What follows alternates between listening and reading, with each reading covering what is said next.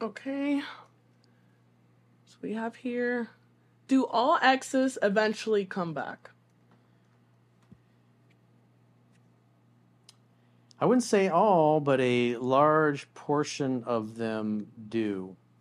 And the reason why that guy's asking that question is probably because he's arrived here because something happened, he got dumped, he didn't want to get dumped, and he's hoping and wondering what are the chances that I'm going to get her back. So, mm-hmm. what I always tell people when they ask me that question, the most important thing is you got to control what you control, the controllables, and that's your behavior and acting like the most attractive man that you can act based upon what's in the book. But at the end of the day, flip a coin. It could go either way. You got to focus on your outcome as a man. If your outcome is to get a, a good woman to have a relationship with, or a family with, or to marry, or you just want to date around or whatever, you have to create a space in your life for somebody to fill. And if your ex doesn't want anything to do with you and she's out of the picture and you're in no co- contact, then you focus on your outcome, which is finding somebody that really wants to be with you, that's excited to be with you, somebody that would is not sitting on a fence, but would jump fences to be with you and act accordingly. And maybe the ex comes back, maybe she doesn't, but you focus on your outcome. And sometimes several new girls show up, and just when you've like completely gotten over the ex and you don't really care one way or another, that's when you get that hey, how you been? kind of text. And that's a much better place to be, especially if you got other girls you're dating and sleeping with, and you've kind of lost the emotional charge that you had with the ex, and she does reach back out. You're in a much better position, leverage wise, to do the right things. Plus, you've been practicing with other girls. Your skills are better. Your game is tighter. You're more attractive as a man in general, and that's all a good thing. I also hate to say this as well, but sometimes there's occasions where exes come back for the wrong reasons. And if you're working on getting over them, you're better off like if they're coming for the wrong reasons, you're better off just letting it be. Because from my experience, it it turns out to be a total like shit show. So sometimes they come for the wrong reasons and it's best to stay away from that as far as possible yeah, the guys typically come back to the girls is like especially when the guy does the dumping and then he moves on. And oftentimes what happens is the new girl's not as good as they thought.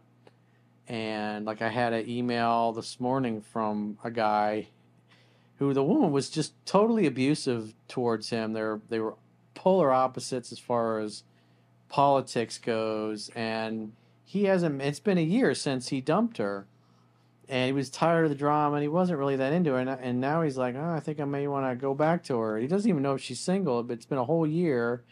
But because he hasn't met anybody better or that he's more into than this last one, he's thinking about reaching back out to the ex.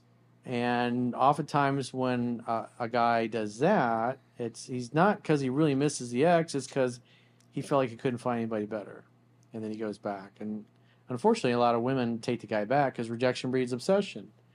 It you know if the woman is the one that got dumped, there's a good chance she's going to probably take the guy back.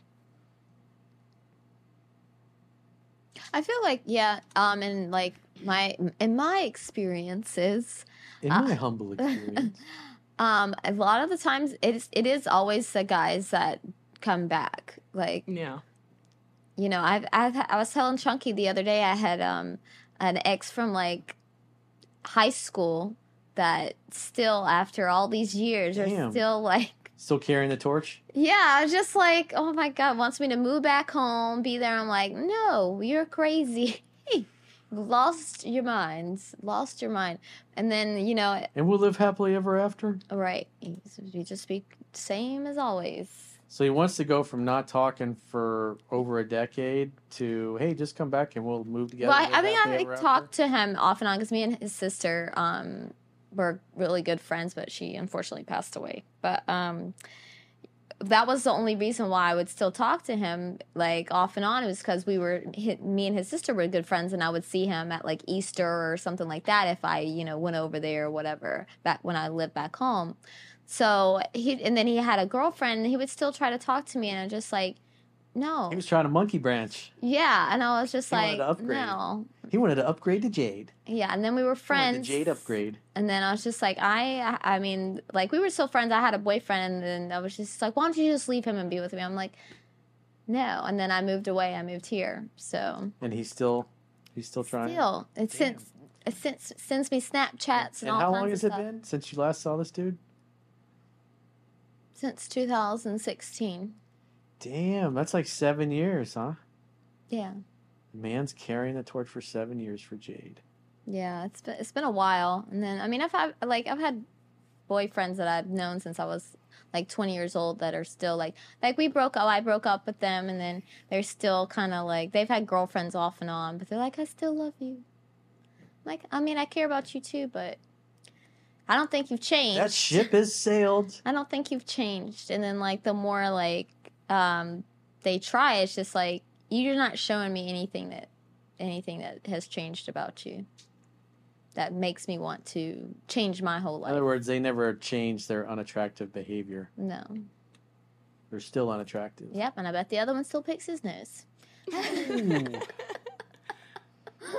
Ooh. cool. Yeah, t- tell that story. So you had a guy you were dating, and Oh my you God. caught him picking his nose, and and you were on a trip, and that was it. You were like, okay. He tried to kiss you after that. So, you're like, I'm not kissing you, I, I I was living in South Carolina, and then my boyfriend at the time was living um, living in Virginia, and um, I had got off work the night before, late, and it was like three in the morning, and I had to be at the airport at like six, and the airport was like thirty minutes away. It wasn't that far, but I go- woke up at like four o'clock, and was of course four thirty. I was t- super tired. And so I'm like rushing around and I have to drive to the airport and rush around. Then I lose my keys. I can't find my keys. So then, and I have to check a bag because I'm going to be there for a while, like a month or so. So I'm looking everywhere. And then I finally found my keys. I had packed them in my suitcase. Um, and then, so I finally get to the airport. I um, miss my flight for the check in bag. So then I arrive late. So then he's all he's already mad at me, yelling in the car when he comes and picks me up from the airport because we had to drive like an hour. because away. you were late. yeah, Woman's prerogative. well, it, I was just it was whatever. It wasn't that big of a deal, anyways. Um, but It's a big deal when a woman's late. Well, it, was, it wasn't like I was tired, and I told him I was like, book. Why would you book me at six o'clock in the morning flight when we we didn't have It's to be his there? fault. Damn it. Well, he's like, well, we have to drive two hours. I'm like, okay, well, it's the dinner is at nighttime. It's not, you know, it's gonna be like four o'clock. So you missed your flight and you decided to drive there. No, I had to get another flight, so I didn't end up getting there till like two, 12, 2, 2 o'clock. So when did the the BE happen? Oh, so I- he was already yelling at me in the car, and I, so I was just quiet, listening to music, looking out the So you window. guys flew together No, he picked me up. Up to take you to the airport, or when you got there. when I got there, he picked me up so we could drive to Delaware. Was that a long distance relationship? Yeah. Uh, So, freaking, I hit, he's already done yelling at me. I look over, and he's going at it, just in his nose, in his nose. Damn. And I was just like, Total Recall style. oh my god. and then I just seen him go No. and eat it, and I was like, I was like mortified, and I just like. I didn't say nothing to him like the rest of the I didn't trip. say nothing. I, so I just continued to look out the window. She let him think the coast and then is clear. I w- we were getting ready, and then he like tried to kiss me when we got to the like hotel, and I said, "Uh, uh not with those booger lips." And he was like, "What are you talking about?" And I was like, "I see what you were doing in the car earlier. You picked your nose and you ate it.